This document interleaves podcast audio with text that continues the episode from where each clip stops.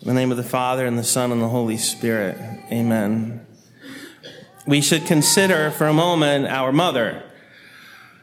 Her motherhood began with that greatest act of love. And months later, that would all come to fruition with great commotion.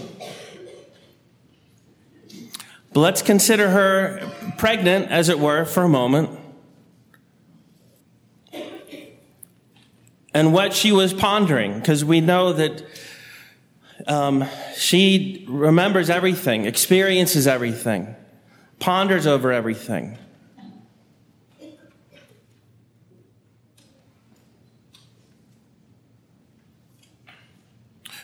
When she, our mother, gave birth to Jesus, it was without pain.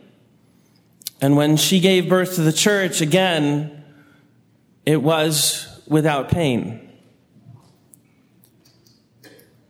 The sting of pain perhaps was greatest when her motherhood for all of us, for the church, for the apostles, began at the foot of the cross at the words of her son.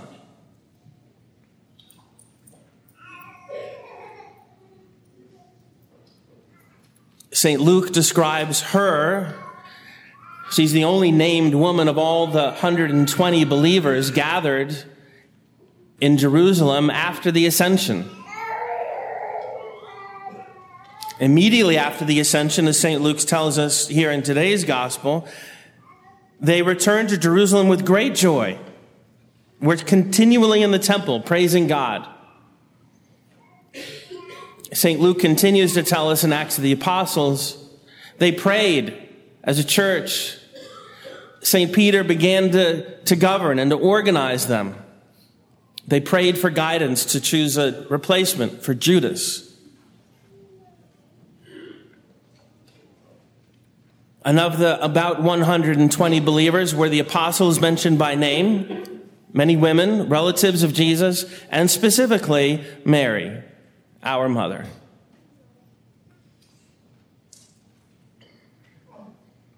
Consider how she was praying with the apostles in these days between Ascension and Pentecost. They were all joyful.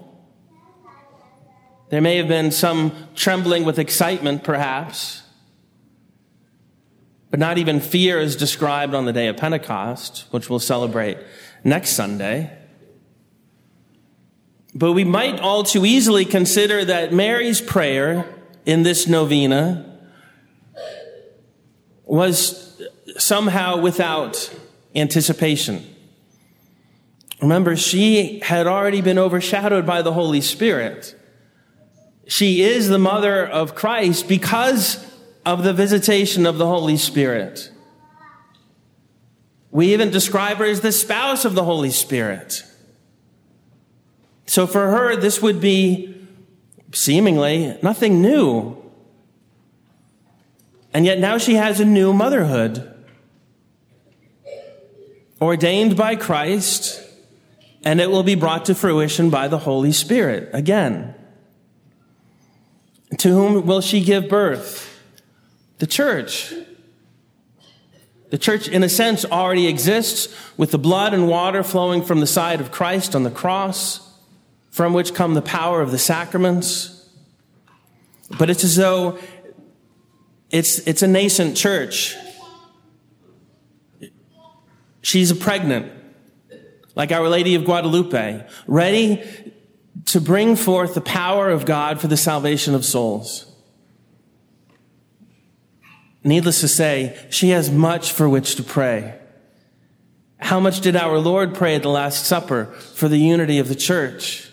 How much did Mary pray, witnessing firsthand how they were beginning to be a church? In those elementary ways that lay the groundwork for being able to be a church of evangelization, a church that preaches, a church that's the instrument of the Holy Spirit to change hearts, a church that baptizes and confirms. We have, there's very little described beyond Peter's speech and the prayer and the casting of lots. But we know at some point maybe not during the nine days, but maybe, but at some point, at least later, somebody, one of the apostles would have offered mass in the presence of the Blessed Virgin Mary. And she would hear this adopted son of hers say, this is my body.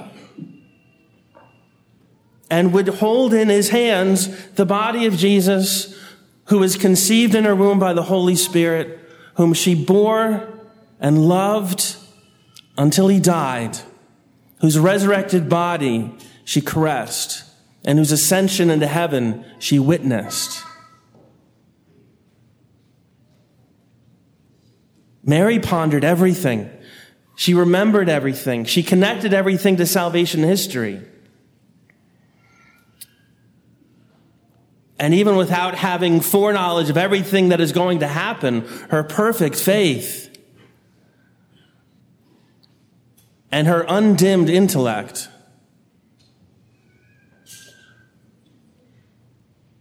would be able to see so much of what God was beginning to accomplish and preparing for the future. This is the woman who is our mother. This is the woman who prays with us, who anticipates the Holy Spirit coming down on us and making us holy, beginning the process that gets us ready to be with her in heaven.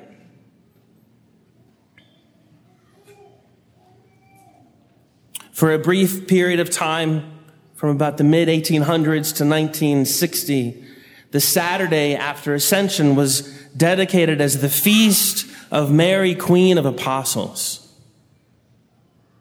Not even in the extraordinary form is that the case anymore. It's not in the traditional Mass. But for that brief century, the church made it official during these days between Ascension and Pentecost.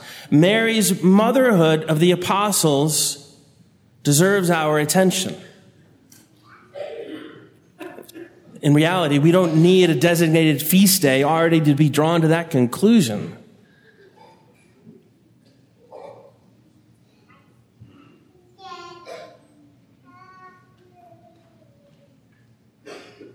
And so we know that she is already praying for us as we prepare for Pentecost.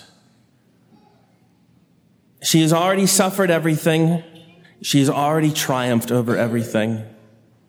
She knows that our greatest longing is to see the face of the one to whom she gave birth. We, as the body of Christ, her adopted children, long to see the face of her true Son, Jesus Christ. And so we pray, Hail, Holy Queen, Mother of Mercy, our life, our sweetness, and our hope.